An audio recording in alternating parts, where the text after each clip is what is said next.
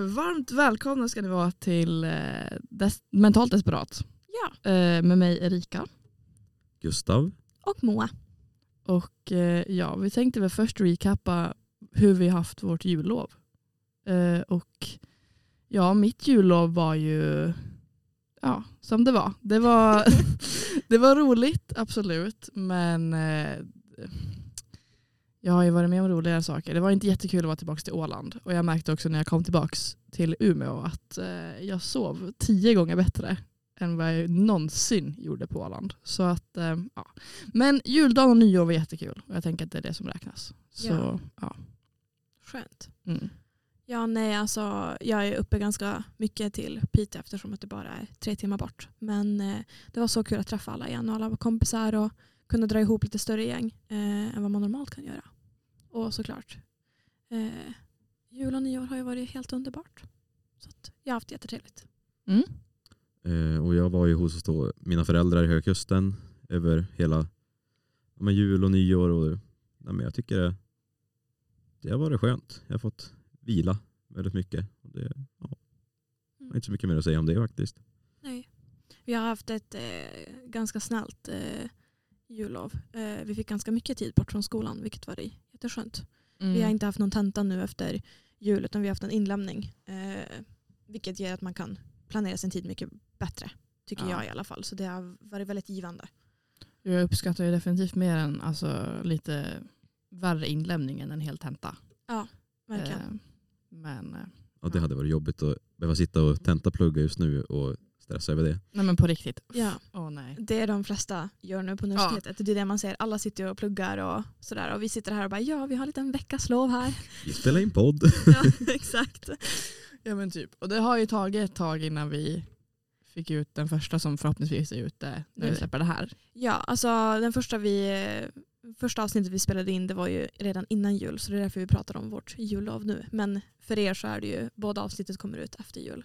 Mm. Eh, Men det är ju redigerat och klart så det borde egentligen bara släppas. Vilket det förhoppningsvis är ute. Ja. När ni har lyssnat på det här. Ja. Snart. Snart ja. Ehm, nej men vad har vi tänkt att prata lite grann idag om då? ja, vårt favoritämne som är situationships och förhållanden. Exakt, och relationer. Eh, och vi är så sjukt taggade. Oj så kul det här är. Ja, ja, ja, det här är jättekul. Eh, och vi har ju faktiskt med oss en liten expert här. Som, eh, eller ja, vi har ju pratat om vår, eh, våra relationer eh, tidigare i förra avsnittet. Jag, jag är ju fortfarande tillsammans med min kille då. Och Gustav är singel. Men någonting har ju hänt lite grann med Erika. eller? Ja, det, ja, jag ska inte exposa Nej, absolut varken mig inte. själv här eller någon annan. Nej. Men eh, vi kan väl bara säga så här att jag eh, gillar någon. Ja. Vilket inte händer så ofta. Det brukar mest Nej. vara så här att jag bara fuck off Ja. till alla killar. Nej. Eh, Så- ja. Just det här med situationships och sånt där, det har Erika ganska mycket mer koll på än vad jag har. Eh, eftersom att jag bara varit tillsammans med samma kille sedan jag var 17. Skönt. Ja, men det är lite kul när vi pratar jag och Erika om eh, vårt jullov och sånt där. Eh, vi hade en, en liten recap på Espresso hos hon och jag. Och, eh, hon bara, alltså, åh, det, det har hänt ganska mycket på de här festerna. Typ så här, jag bara, ja, för mig också. Och så när jag berättar mitt drama så sitter du där och bara, okej, nej, det händer inte så mycket med andra ord. Eh, mitt liv är ganska lugnt. Nej men jag tänker alltså. Ja men det, det kan Mm. jag ju säga nu att det som hände på mitt jullov det var att en, en förut som var en situationship Mhm. eh, han kom fram till mig på Arken då som är en klubb på Åland. Och eh, bara varför har, varför har du tagit bort mig på Snap? Jag bara eh, okej. Och så ja, jag är ju dum i huvudet så jag la ju tillbaka den på Snap sen. Ja. Eh, Vilket ledde till att vi hade ett litet tak via Snap eh, där han basically sa förlåt för allt han hade gjort. Eh, vilket var väldigt skönt för mig att höra efter två år. Ja. Eh, så ja, så det, det är ett exempel på situationship. De Ja, är men, inte alltid jättebra. nej, men, Goog- men eh, Gustav hade ju googlat upp lite, lite Ja, vad, vad- är ett situationship? Ja, för det är inte alla som vet det heller. Nej, Alltså, jag visste jag fick googla i morse. Ja, Eh, ska vi höra defini- definitionen här då? Ja, Okej. Ja, men det, det som kommer fram på så här, men dictionary, eh, a romantic or sexual relationship that is not considered to be formal or established. Mhm. Ja. Så det, Man, Ja. är, man är mer än vänner ja, men inte ett förhållande. nej visst. Det är lite med oklara regler egentligen. var, Mm. ja, precis. Man lablar det inte. Det är det som är så jävla jobbigt. Ja. Att man inte säger att man är tillsammans. ja. För då vet man inte vart man står. Nej, för att jag, har, jag är alltid den här tjejen som ja, men jag vill alltid ha, eller jag vill inte alltid ha en relation men det är vad jag har sökt när jag söker Mm. killar eller har velat vara tillsammans med folk. Ehm, och det var jag ganska klar med när jag träffade min kille. Att ja, men det är ju ett förhållande jag söker, inte vad man brukar säga, oh, jag, vill, bara ha roligt, inget seriöst. Det är absolut inte jag. Ha lite roligt. Nej, men jag vill ha den här alltså, mentala utbytet. Där det blir det här, ja, men vi ger varandra inte bara fysisk stimulans men även mental stimulans. Lär känna varandra och ja, men, tycker om varandra helt enkelt. Mm. Eh, och sen också att det finns klara regler så att man känner sig säker med personen man är med. Och att man inte får höra, ja den här personen var med någon annan liksom, en dag innan jag var med personen. Där det är så här, men då är ju inte du bara för mig. ja. Nej, exakt. Det är lite grann vad jag känner. Ja, men det är ju en, en jag tänker att det är ju hälsosam relation. Eh, det du säger. Ja, Men situationships är ju raka motsatsen. eller hur?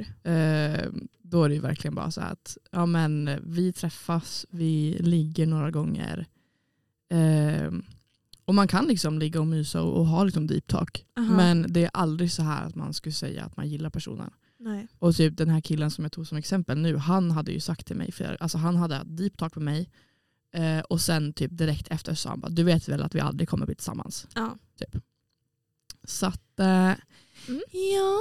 Oj, så trevligt. Oj så trevligt. Men det känns lite grann som att det finns mycket generaliseringar här också när man pratar om förhållanden och relationer. Och, eh, nu kanske inte jag pratar specifikt om förhållanden mellan två personer utan mer en relation till en annan människa.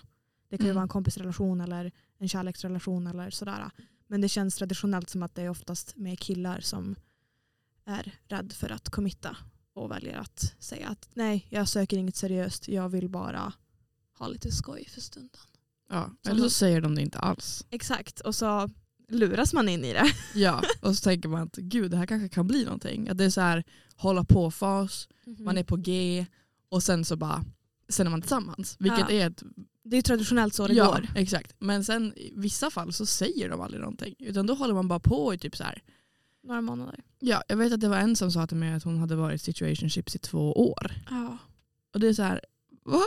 Hur? Stackars människa. Men va? Ja. Alltså, var, hur fan orkar man med det? Ja, men det känns också som att grabbar är mer okej med det.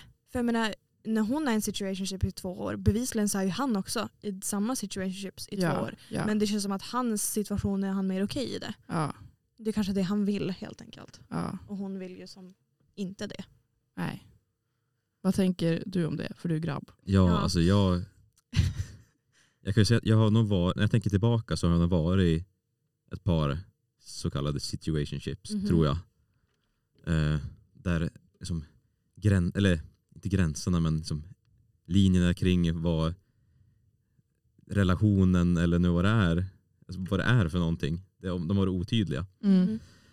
Ehm, och det har varit jättejobbigt. Och så här bara, ja, men, åh, undrar vad den här personen jag träffar tänker och vill. Och, men då är jag så här, nu är, ja, men, kanske nu senaste år bara, ja, men, vet du, jag kan ju fråga personen. Vad- Just det, jag har ju ord jag kan använda. vi kan ju faktiskt kommunicera. Ja. Så, ja, men, om jag träffar någon så brukar jag ganska tidigt så fråga bara, ja, men, vad, vad tänker du med det här? Mm. Vad, vad, vad ser du framför dig? Vad, vad vill du? Ja. Och, och det är väldigt, väldigt skönt att bara få det klart och tydligt med vad båda parter vill. Så man Ja. liksom slipper det här skavet och mentala påfrestningen att bara sitta och undra. Och det, det är jättejobbigt att sitta Ja. och undra. Ja, gud ja. Men jag tänker det här med också med att eh, om den frågan kommer för sent in i den här eh, situationships eller relationen man har med den här människan då blir det en väldigt svår och jobbig fråga att ta fram. För det kan ju vara så att jag har redan fått känslor för den här människan och hoppas på ett förhållande. Och risken med att jag tar upp det här är att vi kommer sluta prata. Mm. Eh, för att han säger att han vill ha någonting annat. Eller den personen säger att de vill ha någonting annat. Mm. Och då kan det vara så att de blir, ja men jag vill ju inte att du ska ha känslor för mig så nu slutar vi ha kontakt med varandra. Och i vissa fall så känns det som att det känns bättre för mig att vara i en situationship än att inte ha den här personen i mitt liv. Vilket jag tror Ja. att det är väldigt många som känner så, både tjejer och killar. Det kan man ju, alltså det har ju, eh, jag vet ju från liksom personliga erfarenheter så har det ju varit så att antingen så eh, pratar med personen och känner ändå liksom det här bekräftelse från just den personen. För det är ju han jag vill ha bekräftelse ifrån. Ehm, så antingen så har jag ju kvar han i mitt liv och allt han liksom gör mot mig som är dåligt. Mm. Eller så slutar jag prata med honom. Ja. Och klart, man mår ju bättre i längden men man måste ju också inse det själv vilket tar jävligt länge. Ja. Speciellt om man är så attached till personen som man kan bli. Typ som jag var då under mitt ja, men längsta situationships. Det var väl typ i ett, ett år kanske.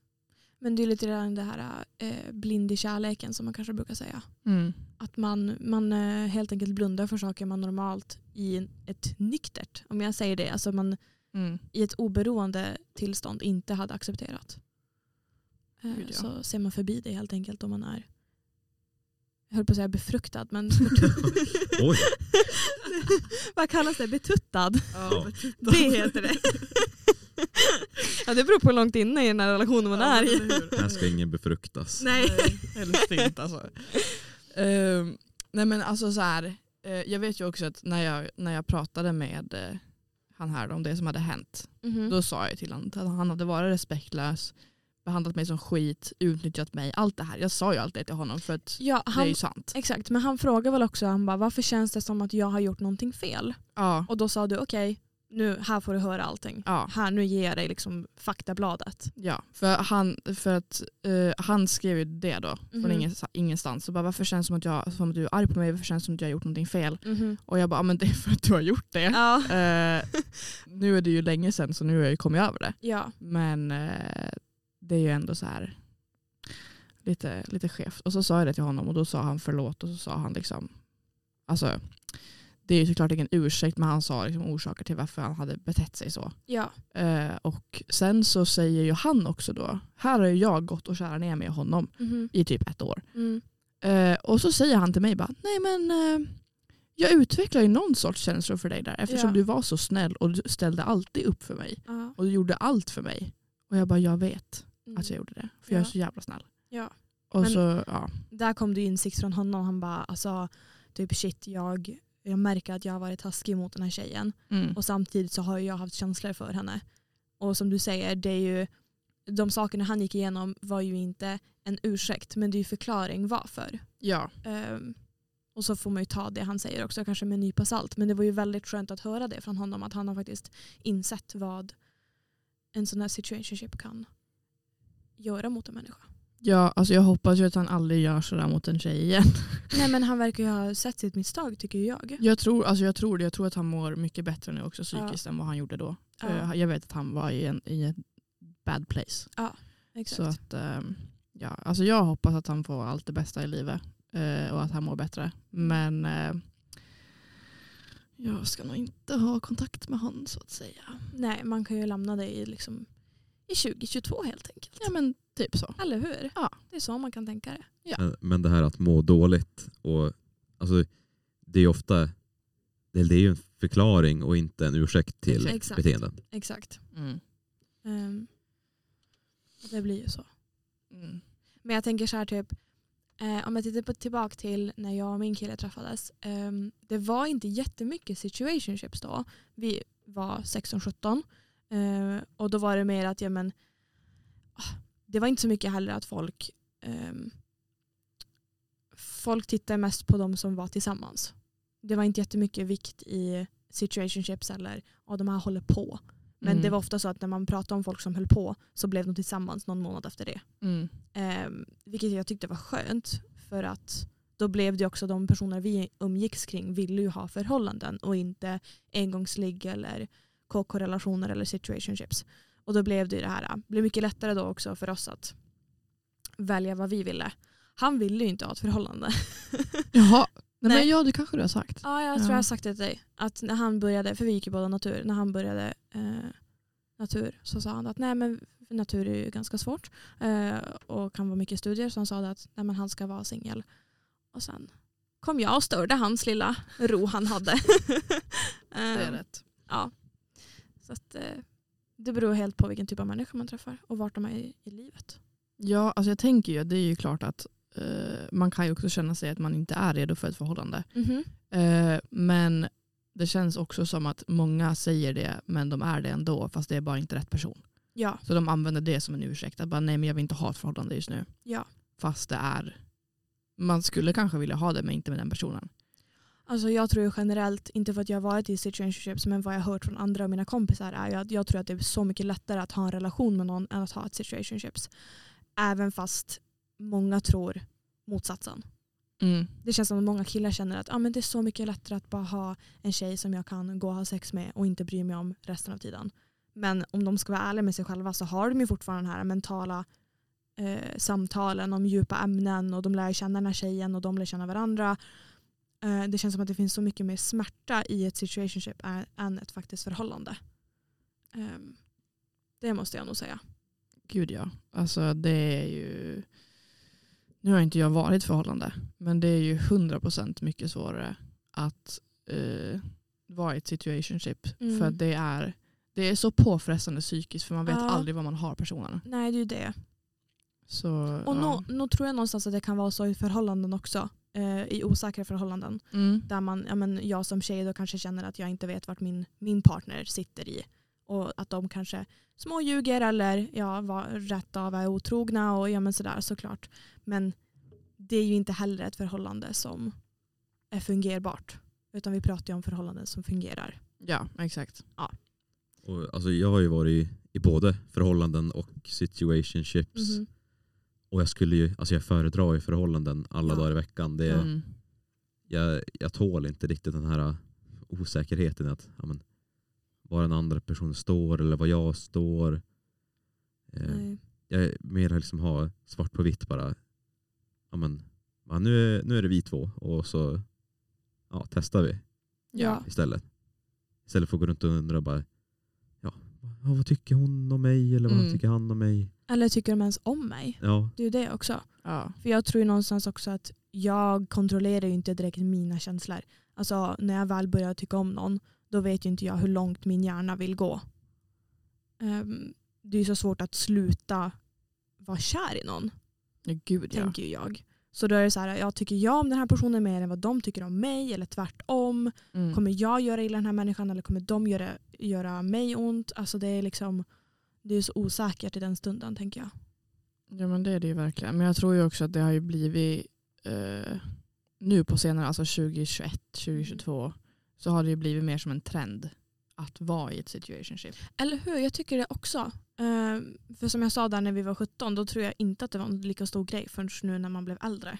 Nej, alltså då, jag, jag vet att på min skola kunde jag ju höra typ så här ah, de här gick hem med varandra från Aha. klubben men inte så här liksom att ah, men de här håller på på det sättet men sen blir de aldrig tillsammans. Nej eller hur. Och också typ så här dock är ju situationships ganska bra på att liksom hålla det Gömt. gömt. Mhm. För att man vill inte heller att folk ska veta att man håller på så här Eller hur? utan att vara i ett förhållande. Ja. För liksom, ja.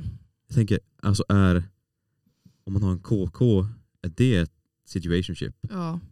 Men om man har, jag tycker inte det. om man har Eller, bestämt, ja, det beror på. om båda parter liksom är med på, vi med på ska vara tåget, liksom, KKs, ja, men nu ska liksom. vi vara KK så det, och inget mer. Mm. Mm. Då är det väl ändå definierat. Och det, Ja, jag håller med dig i, definitionen. Alltså, en KK så är så här, vi ska inte få känsla för varandra och vi ska bara ha sex och ja, typ bara ha kul. Mm. Och sen när vi är klara med det vi vill och våra behov är mätta då ska vi lämna varandra i fred.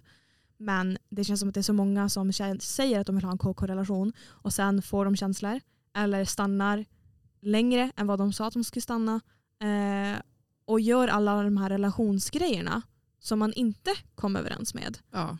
Och det är väldigt svårt som person då, man till exempel haft sex och den här människan lämnar inte direkt utan de ska sitta och hålla på med och kramas och se på film och sånt där och man bara, men det här är något som vi inte kommer överens med men samtidigt så vill ju jag också ha ja, men en mysig stund så jag tänker inte skicka iväg den här människan.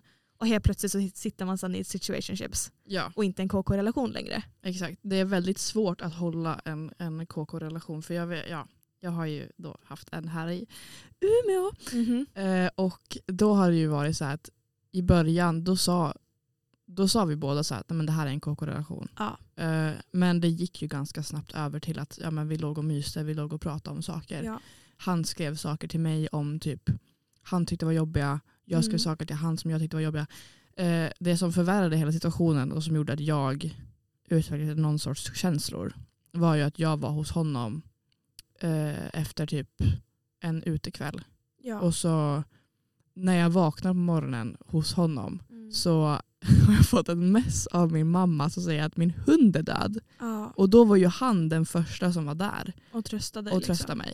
Så då, då blev det ju så här att eh, då, då man får ju någon sorts känsla för en person Alltså som, som bryr sig. exakt, det blir ju suddade linjer till slut. Ja, eh, vilket gjorde att jag sen, ja men, ja sen fuckade han upp det ännu mer. Men ja, Det var ju tvungen att avbryta det helt enkelt på grund av hur han behandlade dig. ja, ja, ja. Alltså det, ja, Det gick ju förbi KK-gränsen om man säger så. ja. Alltså jag, jag tror inte heller att KK håller mer än tre gånger. Nej, För efter tre gånger då är det så här, då vet man inte riktigt vad det här är längre. nej. För det är också svårt att direkt, man kommer till någon, har sex direkt och sen så sticker man direkt. Ja, Det är, alltså då måste man ju fan vara kallhjärtad på en ny nivå. ja. För då är det ju så här, Eller bara väldigt skadad sen Ja. tidigare. Nej men alltså verkligen, för jag vet att alltså, sure, jag har väl alltså haft någon engångsligg där det har varit så. Ja. Men aldrig, Upprepade träff med samma person då det har varit så. nej. Alltså inte att man liksom bara pang på och sen sticker man. Nej. Alltså nej. Nej. Nej, jag tycker inte heller att det är fair mot den personens mentala hälsa helt ärligt. Ehm, men eh, ja. Mm. Det är svårt det där. Det är inte alltid lätt. Nej. Jag tänker så här som, eh, vi tänker att vi alla har en kompis då som har, är med i ett situationship. Eh, och man märker att det här börjar bli oh- ohälsosamt. Hur ska, man, hur ska man tackla det som kompis då? Som utomstående? Hur tänker ni? Oj. Eh, alltså det beror helt på tänker jag. Men det, det först och främst är det upp till den här kompisen att ta reda på vad hen vill. Mhm. Men om jag skulle säga att kompisen mår dåligt av, av det eh, eller pratar mycket om det så skulle jag fråga ja, men hur, hur är det mellan dig och den här personen egentligen? Och, ja, Ja. För det, det känns också som att när man, när man eh, slutar att ha en sån här situationship att man kan vara väldigt hjärtekrossad. Men det tas inte lika seriöst som att man har varit i ett förhållande och blir hjärtekrossad. Eh, Nej. eller hur? Visst, jag, jag, jag, jag har den uppfattningen. Mm. Alltså Ehm. min psykolog sa det till mig. Ja. Alltså han bara, för jag berättade om en kille som jag hade eh, ja men typ inte hållit på med men så här liksom gillat. Ja. Och vi var på väg att bli tillsammans men sen så ghostade han mig. ja. Eh, och då så sa han bara, men gud var han inte ens tillsammans? Och så tog han inte liksom Nej. hur det hade påverkat mig seriöst. Nej. Eh, För att det vi säger som tidigare är typ så att man kan ju ha alla, alla definitioner av en relation förutom the label. mm. Och då sen så tar det slut. Mm. Det ska ju tas lika seriöst av kompisarna som att man faktiskt varit tillsammans med dem. Exakt. Eh, för det ju, kan ju vara ett lika stort eller ännu större hjärtekross. För då har man ju också haft de här falska förhoppningarna. Bara, vi kanske blir tillsammans en dag. Och kanske, ja men man kanske känner då att man vill spendera hela sitt liv med den här personen. Och så, eh, så krossas de bara. Ja. Och så folk bara, nej men ni var ju inte ens tillsammans. Eller hur? Eller hur man säger, ni var, ni var inte ens tillsammans. Då, har- man, då har man ju inget perspektiv Nej, alls. nej. Och speciellt också den här uppbyggda ostabiliteten som också gör att känslorna blir så starka. Mm. Ehm, så tänker jag också att det är ju också ett väldigt stort, alltså, då släpps ju det också. För jag vet att när du och jag har pratat så var det så här typ, gud alltså jag är så ovan med att det är still och lugnt i mitt liv. Ja, Och jag sa det, ja men oj så skönt. Och du Ja. bara, ja fast jag är så obekväm i det. För att Ja. jag är så van att saker händer hela tiden. Mm. Och då måste man ju som vänja om sig helt i, sin, i sig själv.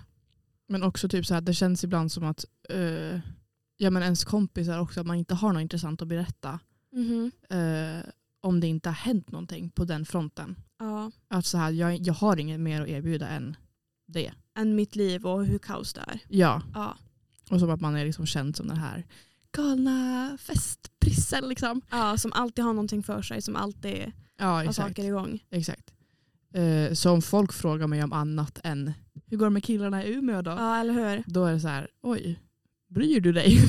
så, eh, så det är, ja. För du och jag, eller vi alla tre har ju pratat och jag har ju sagt det. Jag bara, alltså, vi är ju kompisar med varandra, inte för att vi vet vad som händer i personens liv utan på grund av att vi har lärt känna varandra. Ja. Alltså det är ju, vi tycker ju om varandra som personer och inte, vad som, inte för att jag ska sitta och lyssna som att det vore en serie, Exakt. som underhållning. Ja. Eh, och du bara, jaha, jag bara, mm. Kan man ha sådana vänner också? Ja, eller hur? Så, eller hur? Nu försöker jag inte shada mina vänner här. Nej absolut Ehm. inte.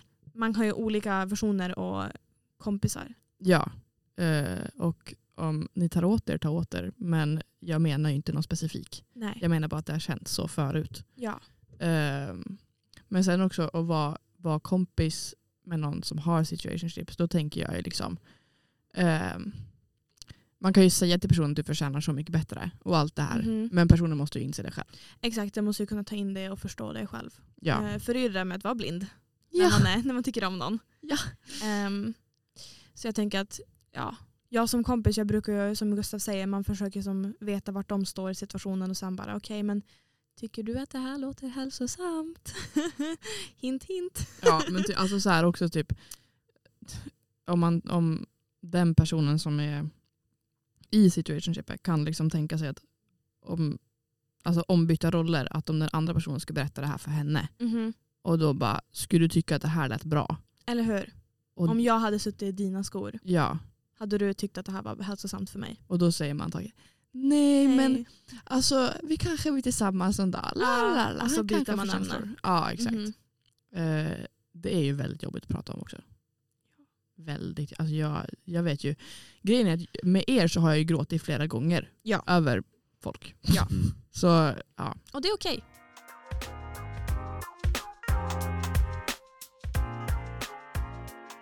Nu tänker jag byta lite grann. Vad händer om man är på andra sidan? Om sin kompis är personen som, som eh, styr det här, det här situationship och, och inte vill vara tillsammans med den här personen men fortsätter att underhålla dem och fortsätter att vara intima med dem och sådär. Mm. Och de ser inget fel i vad de gör. Hur, hur ska man hante- hantera det som kompis? Alltså då, nej men då tycker jag bara att man ska, man ska bara ta ett snack med personen och fråga att alltså bryr du dig alls om den här personen eller Mm. utnyttjar du bara dem? För det är exakt det du gör just nu. Och så säger man typ så här att det, jag fattar att du bara vill ha sex eller vad det nu är du vill Mm. ha, någon sorts stimulans. Men gör det med någon i så fall som är okej med det här för jag tror inte att den här personen mår så bra av det här. Nej. Ingen gör det. är jätteviktigt att komma överens om vad om det två personer gör. Ja. Det ja, Jag, jag tänker bara så här, äh, om man tänker eh, situationen som hände i höstas med dig och den här killen i Umeå. Mm. Ehm, om jag hade varit hans kompis hade man ju sett ganska såklart typ och sagt bara vad håller du på med? Ja. Alltså det här är ju inte hälsosamt från något perspektiv. Nej. Ehm, men sen också typ så här, ja men vi, vi båda kom ju överens om att vi skulle vara KKs. Ja fast är det här ens en KK-relation längre? Ja exakt. Bevisligen så är det inte det med tanke på vad ni pratar och vad ni har för samtal och sånt. Mm. Och sen när jag sa också till honom att han hade haft mig så sa jag bara du sa till mig att jag hade varit rebound. Ja just det, det sa jag. Ja, och så sa han bara, eh, sen när vi snackade om det igen så sa han bara, nej men eh, jo, alltså rent tekniskt sett var det ju ett rebound. Mm. Men det kändes ju aldrig som det. Jag bara, Nej. va? Ja.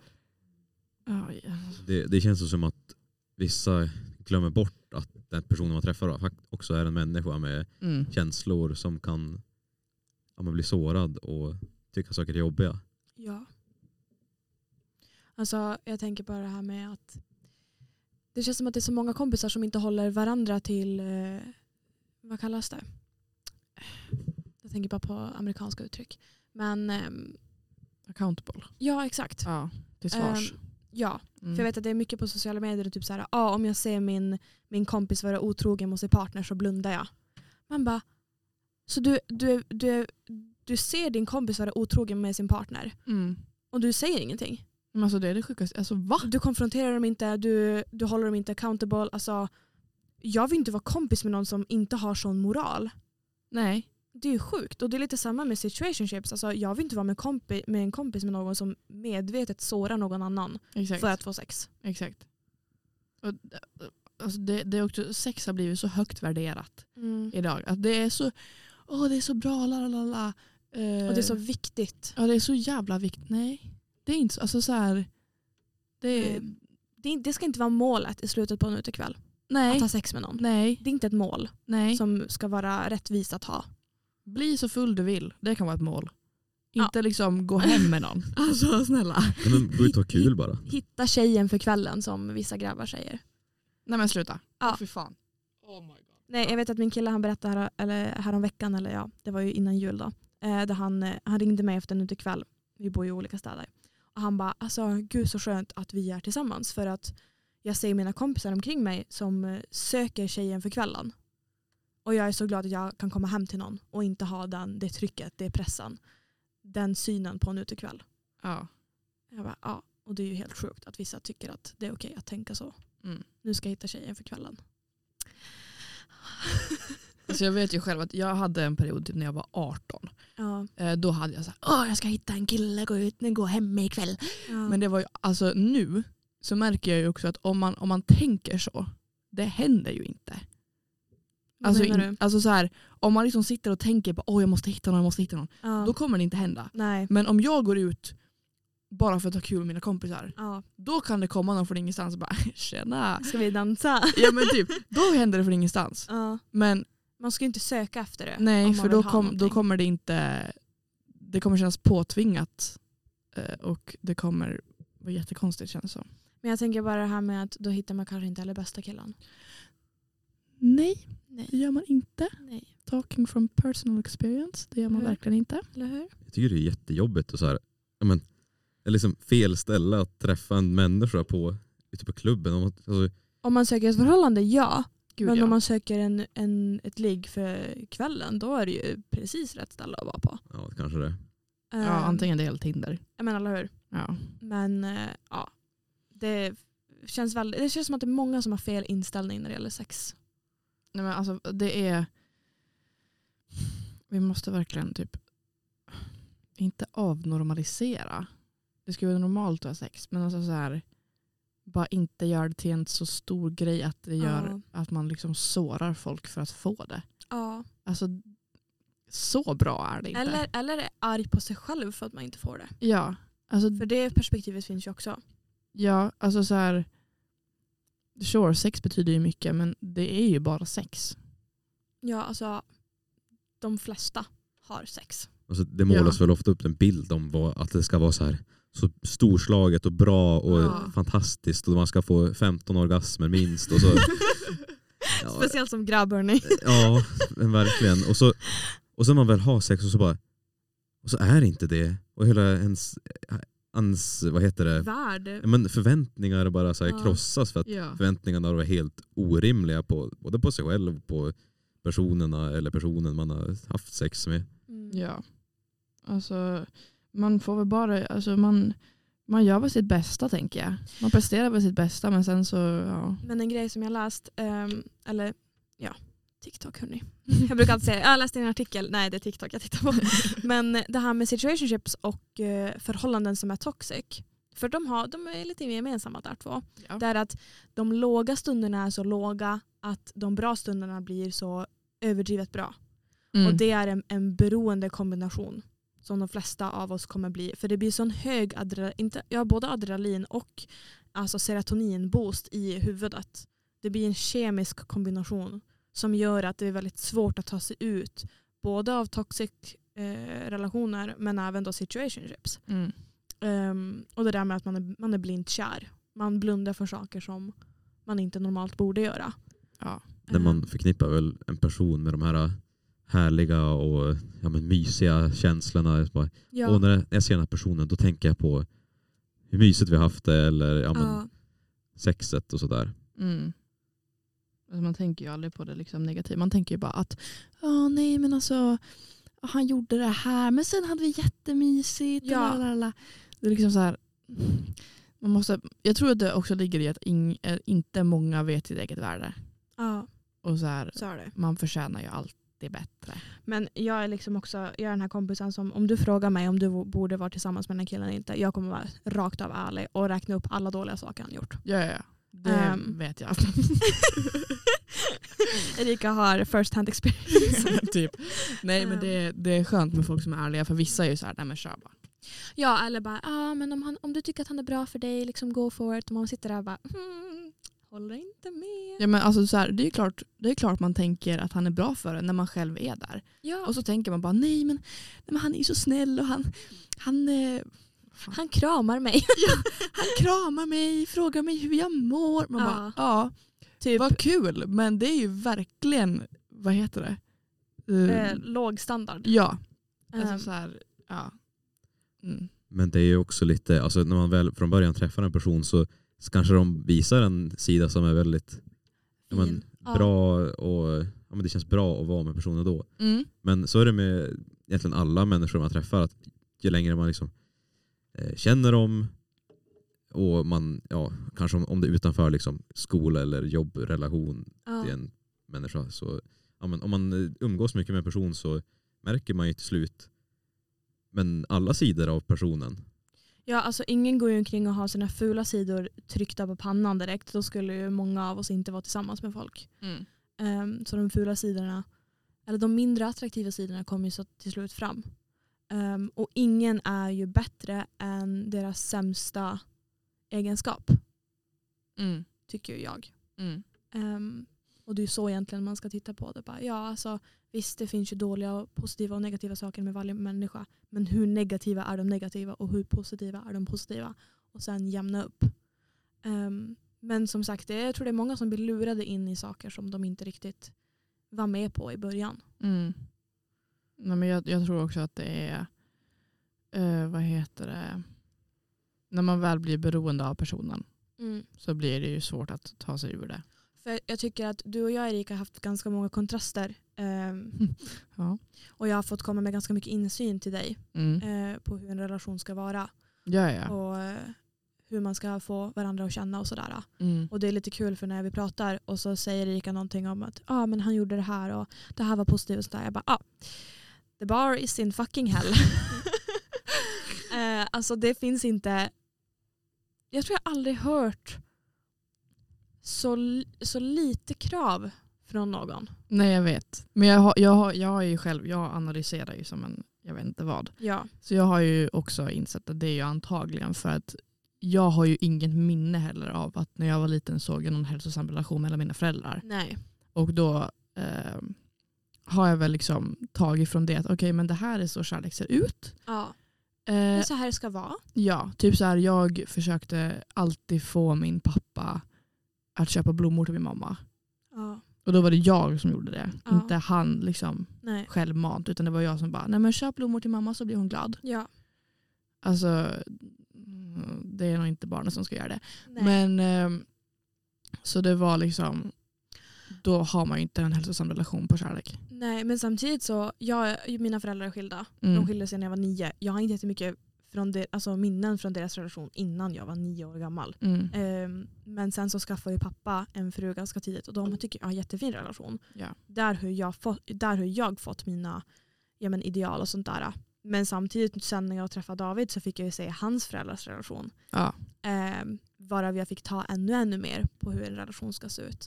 Mm. Men sen mycket, alltså om man ska vara i relation eller ha, ha en relation med någon, det kan vara kompisar, det kan vara kärlek. Jag tror man måste titta in ganska mycket i sig själv. Vad har jag för mönster? Gud ja. Vad gör jag för dåliga saker? Vad kan Ja. jag förbättra? Ehm, och sen också att öppna upp sin partner för att göra samma sak. Mm. Eh, för jag tror att vi har väldigt mycket från våra föräldrar och, eller våra kompisar som är ohälsosamt. Som vi inte tänker på att man inte får göra förrän man blir ställd. Och bara shit, just det. Ja. Det här är inte okej. Mm.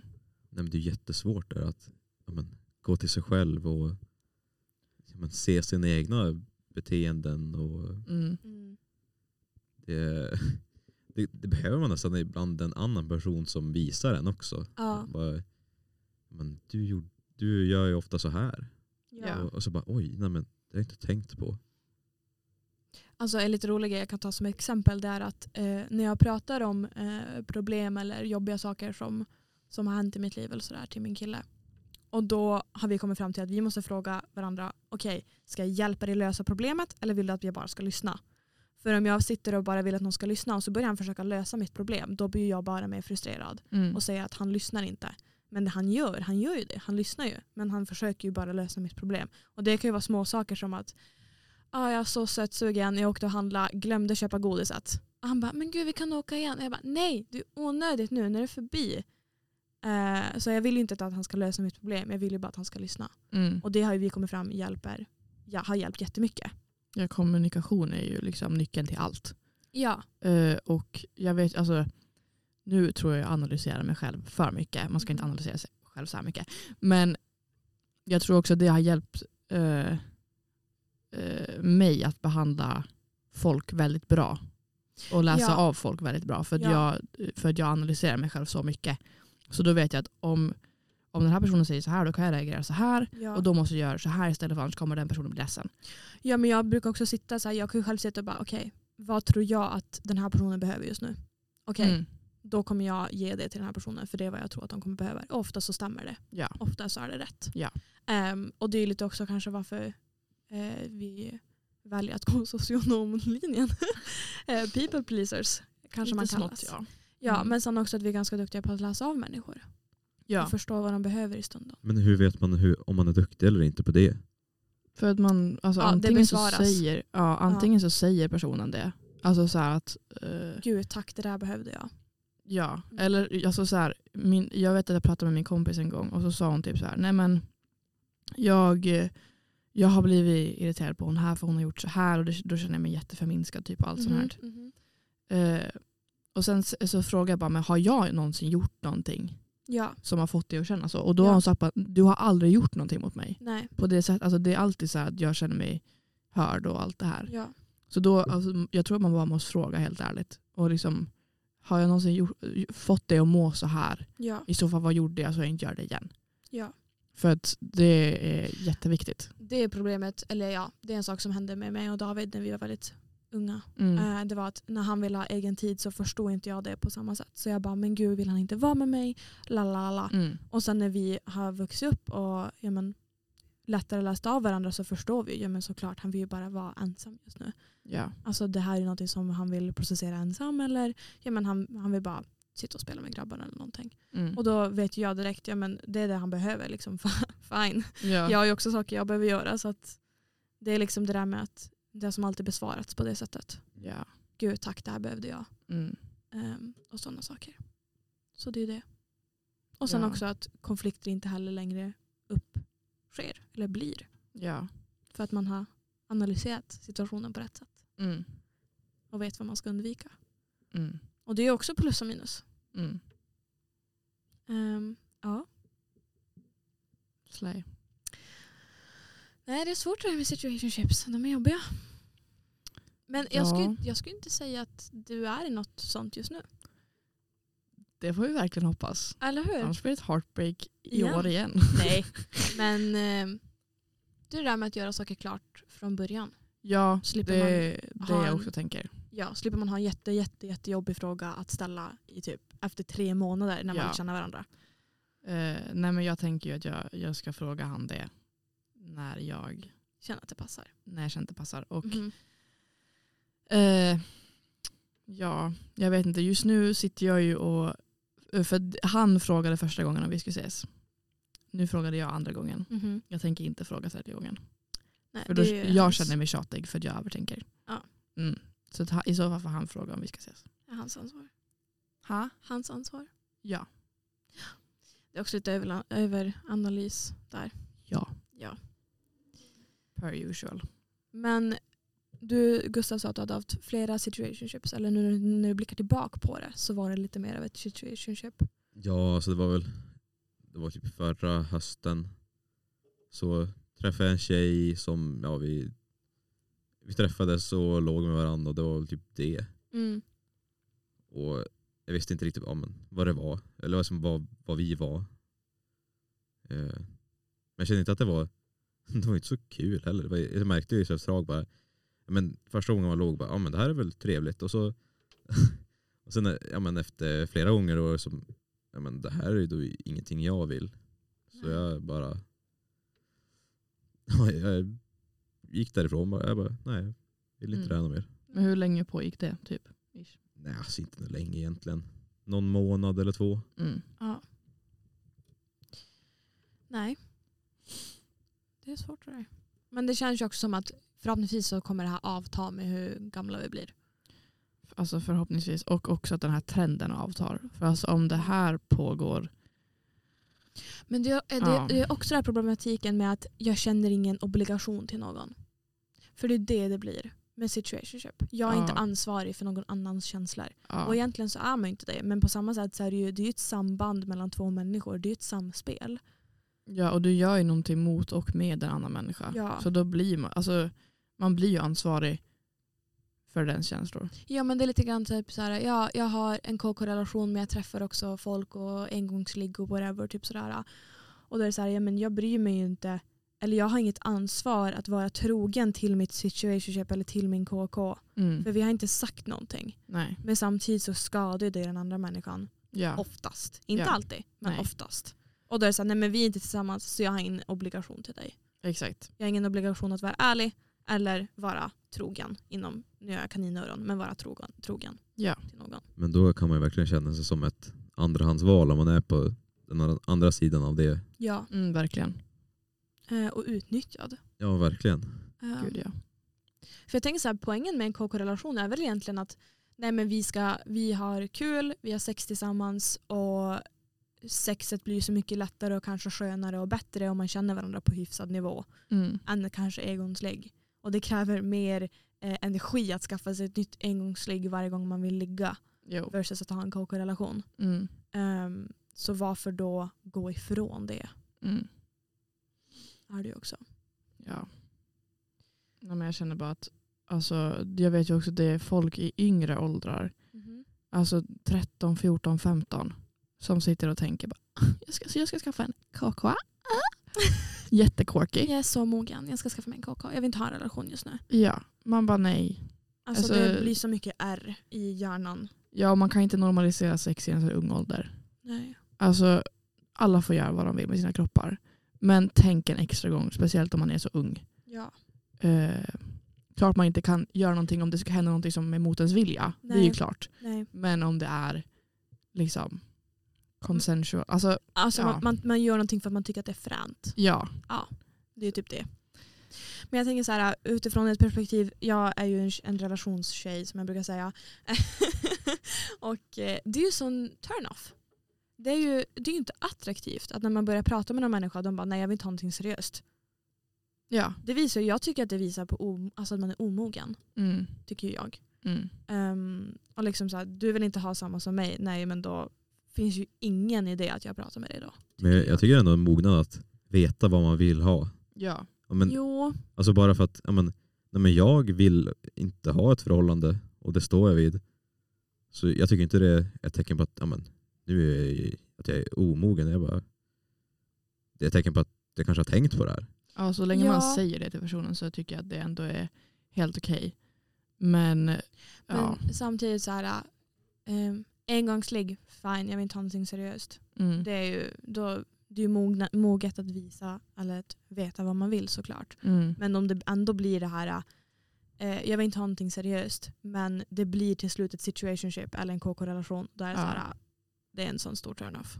Ja, för då det, alltså, det klassas ju som ett förhållande men man säger inte Ja, att det är ett alltså det förhållande. finns alla punkter inkluderar ett förhållande förutom att man träffar föräldrarna och att det ja. inte finns en label på det. ja. Det är det. Ja.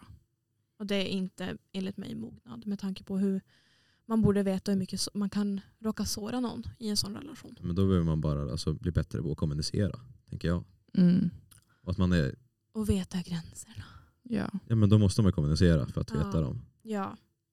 Och det är det, är det de flesta inte gör. Nej, speciellt i en, i en eh, alltså, sån relation att det är typ KK situationship. För då blir det ju ofta, ofta så här man vill inte prata om det för man vill inte prata om känslor Nej. med den personen. Nej. För man vill inte ha en sån relation med den personen. Nej. Eh, så att då man blir inte- det bara helt otalat. Ja, och så att man inte har, jag har inga obligationer att göra det klart för dig. Ja. För att vi inte är tillsammans. Ja. Det är så det blir. Mm. Oj, så trevligt. Nej. Nej men jag kan ju bara säga så här att ehm, mina standards för att bara säga exempel. Ja, det kan vi gå in Ehm, på. eh, det är ju liksom så här. Nu, ja, nu får ni höra vart, vart baren ligger hörni. det är liksom så här. okej. Han frågar mig hur jag mår. Jag bara what the fuck. Och sen typ så här, ja, undrar vad jag gör hela tiden. Med andra ord, han startar konversationen då och då. Ja. Eh, och typ så här. Lyssna på vad jag säger. Så hör ni. Alltså det är så hemskt egentligen. Alltså verkligen. Men Ja. eh, det här utgör ju också att jag inte har jättesvårt att få känslor för folk. ja. Ehm, men också typ så här. Nu får vi ju be till gud att han inte hör det här. Aha. Men eh, typ, jag pratade med mamma igår Ja. om den här killen. Då. Och han, då var det liksom så att då stod jag i mitt badrum och så sa jag till henne, alltså jag tror, jag är väldigt viktig med vem jag har i mitt space. ja, Alltså det jag- tror jag också att du är. Ja, och jag klarar inte av att ha vissa människor för länge i mitt space. Exakt, inte längre. Förut tror jag att du var mer tålig om det. Ja, Men nu tror jag att du har höjt din, inte, men, inte standard, för det låter som att oh, you're beneath. Ja, alltså, men, att ja. andra är under dig. Men eh, förstå mig rätt. ja. Eh, och liksom så här, vem som är i min lägenhet och allt det här. Ja. Men nu med den här killen så är det verkligen så jag vill ha han där. Ja. Och det är inte ofta jag känner så med Nej. någon. Alltså Nej. det har jag inte känt på länge. Ja. Men Ja. vad fint ändå att Mm, du har känna hittat så. något sånt. Ja. Ja. Jag tycker du kan liksom försöka nju alltså, så gott det går njuta av Stunden. stunden är, som är nu. Jo, alltså allt det som är är bra nu. klart. Det, det, alltså, men grejen är att de andra gånger jag har gjort det så har det alltid blivit att jag har liksom blivit sårad för att den personen bara nej, alltså, jag vill bara ha det för sex. Ja. Och då är det så här, ja. Men jag försöker att göra det och försöker njuta av att han är i mitt liv just nu. Men jag känner också att jag måste då ta upp det där ganska snart. Med Ja. att, om vad han vill. Ja. För att annars kommer jag bli pissårad ja. om det här går längre. Och det är lite annorlunda nu. när Alltså, jag kan ju säga så här när, jag säger det igen, jag och David träffades ju så ungt men han har ju stoppat standarden för mig. Jag hade ju inte, alltså när man är 17, hur mycket vet man vad man vill ha i ett förhållande då? Ja. Utan det har ju blivit att vår relation har ju vuxit och då har ju den här baren höjts och höjts och höjts vilket har ju varit jätteskönt. Jag vet ju på grund av honom att jag vill inte ha en relation som Ja, man kan inte snacka politik om, det finns ingen typ av debatt man kan ha, det finns inga ämnen som intresserar människan, eh, man ska vara driven, alltså sådana saker. Mm. Eh, och det känns ju väldigt, om vi säger som att ja, han ska göra slut, vilket ja, det hoppas jag aldrig kommer ske. Men om jag skulle stoppa dig på en datingapp, det här är mina krav. Alltså det skulle vara ett essay. och jag skulle se ut som den största red flag. ja men typ. Men det är ju på grund av att jag är, oj gud, men erfaren. Jag har, Ja. haft i, jag har varit i ett förhållande i tre och ett halvt år. Eh, det har ju gjort att jag vet ju ganska mycket vad jag vill och vad jag inte vill. Mm. Det är så det blir. Mm. Ehm, ja. Och det är den insynen jag kan egentligen ge till dig. Ja. Det är de punkterna jag kan berätta och säga och tycka.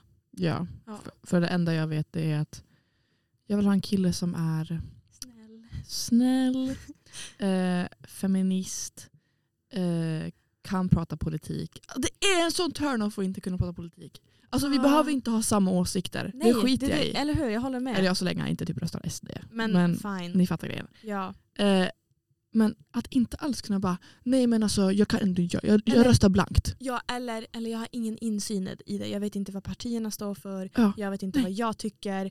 Um, alltså, Nej, men jag, för, vad vill du med vår värld? nej, men jag brinner så mycket för politik också. Och jag Ja. går socionomlinjen. Ja. Vi har haft en kurs bara om politik. Vi kommer ha fler kurser bara Ja. om politik. Och juridik. Ja. Och det väl klart som fan jag vill kunna diskutera. Typ när jag läser juridik så vill jag ju kunna diskutera med honom. Ja. Och bara, nej, men alltså, det är så sjukt att den här lagen existerar. ja, vad tycker du om det här lagförslaget som har kommit in till riksdagen? Och alltså, Ja. Alla sådana saker. För det är ju det är lite det här med gemensamma intressen. Ja.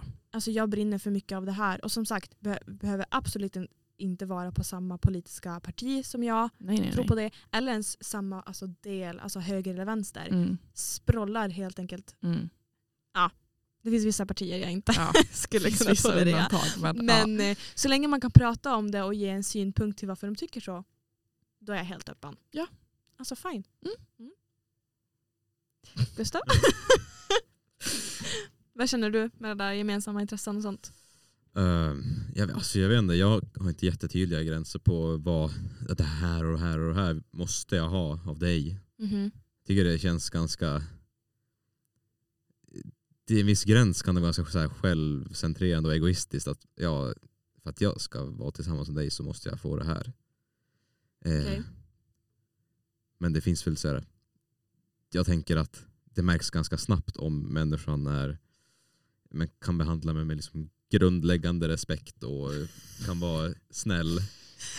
Eh, Ja. så eh, jag brukar inte kräva så mycket av personer, tror jag. Alltså jag har inte tänkt så mycket på det, men Alltså, jag skulle ju inte kunna vara tillsammans med någon som inte, alltså, ja hur ska man säga det? Gör det här mentala utbytet. Nej, men jag beh- man behöver ju... Det, Jag, jag behöver mental stimulans. ja, det, det, alltså det är det jag menar. Jag menar inte så här att liksom, Om vi ska du bara, måste göra det här. Ja, vi, vi ska bara snacka politik, det är det enda vi ska Ja, snacka om. Du alltså- och jag ska, nej. Men jag debatt. behöver ju bara någonting som... För jag känner också efter alla de relationgrejer jag har varit Ja. med om så jag, jag tänker vara egoistisk. Ja, alltså jag känner att ehm, en relation ska ju vara nyttig åt båda hållen. Ja. Jag tror inte heller att min kille skulle se en punkt eller tycka att det är speciellt attraktivt att jag inte alls har några tycken och jag absolut inte kan advokera för mig själv eller Mm. vad jag tycker. Mm. Jag tror att han skulle känna att det skulle vara jättejobbigt. Vilket jag tycker också. Plus att ett av mina love languages det är också liksom, vad heter det? Alltså kommunikation. Ja, Och typ kommunikation och typ så här physical touch. Det är typ det. ja men alltså jag tänker så här det här med att man kan jag tycker att det visar också en viss del på alltså intelligensnivå och eh, att man kan kritisera.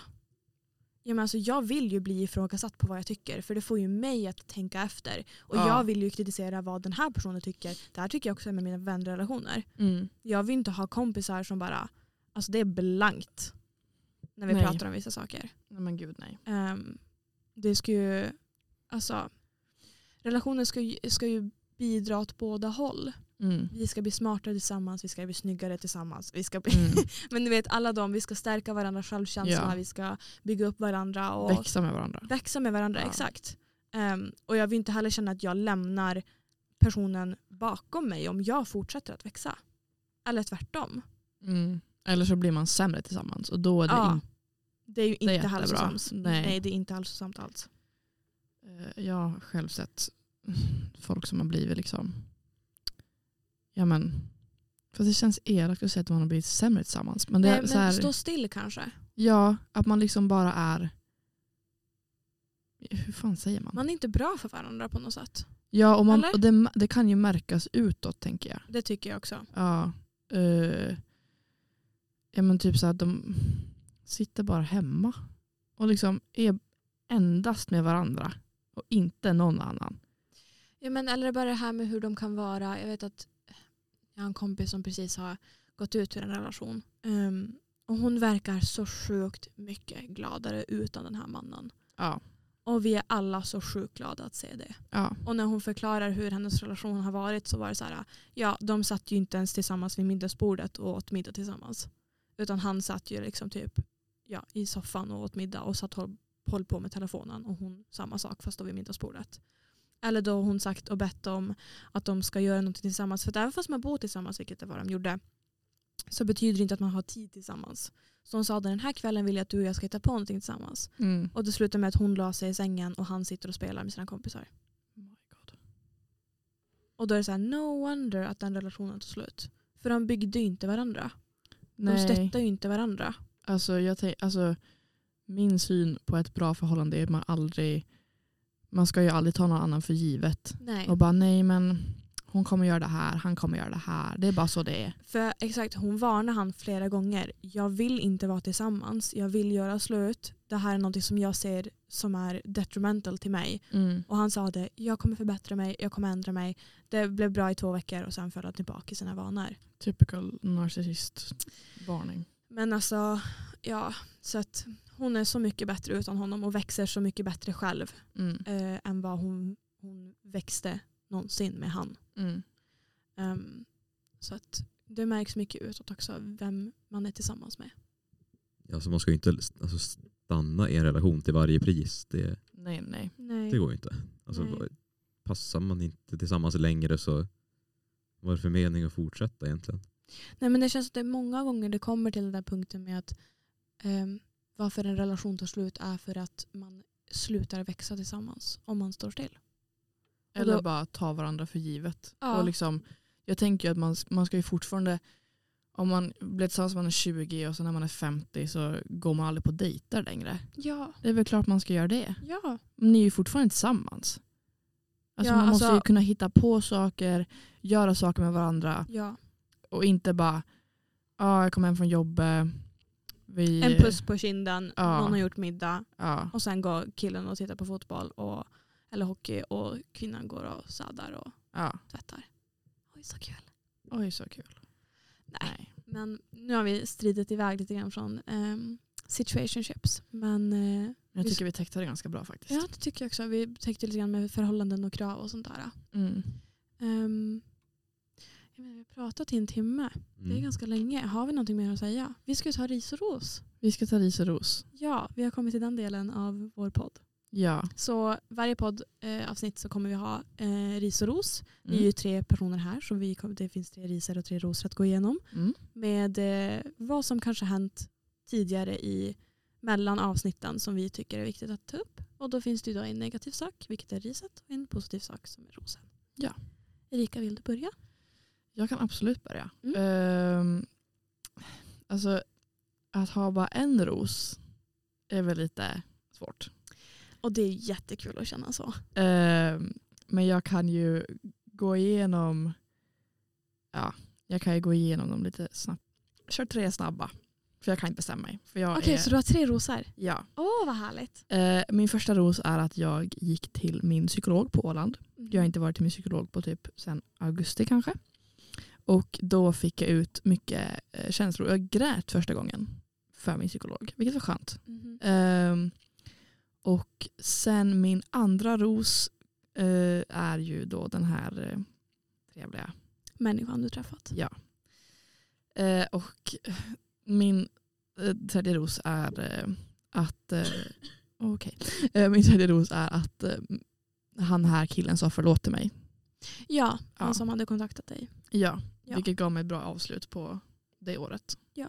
Ehm, och riset, det är ju en bra fråga. Ehm, Finns det något? Jag vet det. Alltså, eh, jag försov mig hela tiden. Det är mitt ris. Jo tack. Ja, eh, igår så skulle vi träffas klockan 9.00. Erika var inte ens där förrän, ja klockan var kvart över elva. Men då hade jag inte försovit mig. Det var på grund av den här killen. Ja, men Mm. Fortfarande. Fortfarande. Hon sa också att hon skulle bli sen och att hon Ja. skulle komma kvart i tio. Ja. Att komma kvart över elva är stor skillnad. ja. Och eh, idag, när vi skulle spela in det här, Gick det jättebra. vi skulle träffas vid tio. Mm. Eh, klockan hann bli över elva innan Erika var här. Vad bra. Ja, Men det är mitt nya nyårslöfte också. Jag ska Komma i- sluta försova mig. ja komma i tid. Mm. Ja. Gustav, hur känner du? Ris och ros. Ja. Ja. Eh, ris vet jag inte riktigt om jag har någon. Alltså, Det- oj, så skönt hörni. Det har varit stabilt. Vad Om bra. vi säger så. Och det är Ja. skönt. Skönt att höra. Ja faktiskt. Men Eh, rosen då? ros. Har du skrivit Ja, ner den? jag skriver ner alltså jag måste för att komma ihåg. Okej, bra. Ja, det är lite kopplat till det här som vi har pratat om idag också. Mhm. Jaså? Eh, och jag har, så här, ja, men jag har tänkt på det nu under jul och nyår och ja, jag har haft ganska mycket tid att fundera över saker. Mm. Mhm. Och att ja, men jag, jag har upptäckt hur, hur bekväm, inte bekväm, jo bekväm är jag också, men också jag känner mig så säker i att vara singel. Jag har ofta känt det här, den här pressen att nu behöver jag hitta någon. Och det är nästan så här, tvingats fram. Mm. Och det har varit otroligt jobbigt att ha det här. Men man är inne på Tinder och alla de här jävla apparna och swipar och jagar. Ja. Och hela den här jakten, det tar så mycket energi och tid. Och ja, Man får ju sällan liksom något riktigt så här, positivt utfall. Man kanske går på någon Tinder-dejt och så bara ja, ses en, två gånger och så bara nej. Och så får man det här vanliga eh, ja, men, det jag vill och vart jag är i livet är inte förenat just nu. Och så, Ja. ja. Ja. Det är bara så här, nej men jag vill inte vara med dig, kan du inte bara säga det?